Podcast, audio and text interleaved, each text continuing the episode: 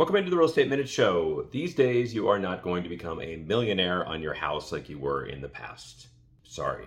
A few years, three, four, five years actually, people have seen 20, 30, 50, 100% growth in their home value. And all of a sudden, they're buying cars, going on big vacations, eating sushi and sake every night.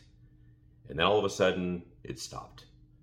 They became, a lot of people became multimillionaires because of their house and those times are petering and have been petering this entire year. Yeah, it's due to interest rates and a lot of other factors, but as you, you could see it in the market, you can see what it does to the market in that it the expectations between the sellers thinking that they're still multimillionaires with their house and the buyers who just will have none of it. That gap is monstrous right now. So you're seeing very few homes coming on the market. Those that are are not reducing fast or if at all, and they're sitting for a long time. Buyers are not buying that stuff, and it's difficult for buyers to buy stuff at seven and a half to eight percent interest anyway. But people always buy and sell homes, but it's just a much much reduced and quiet tiny market, like I talked about in some other videos we did on the show. So what do you do? Adjust your expectations. Find other ways to build wealth. We've talked about some things in here like uh, buying real estate notes. We talked about buying investment properties, flips, uh, different kinds of investments. Even we've even talked about a couple brokerage accounts that I invest in and I recommended uh, to help build wealth.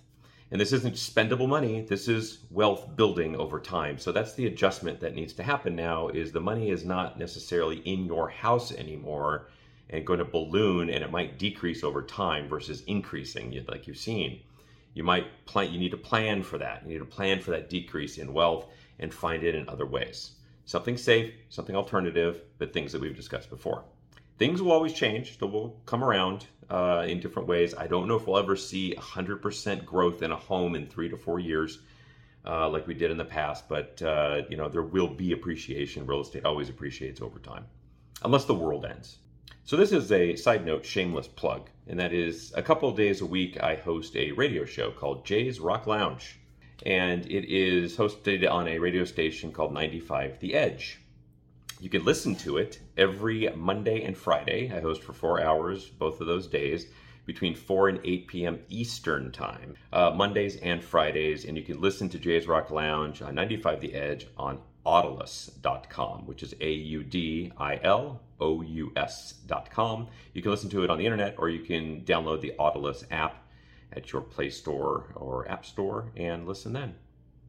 Thanks for your support if you do listen, and we will talk to you later. Have a great week.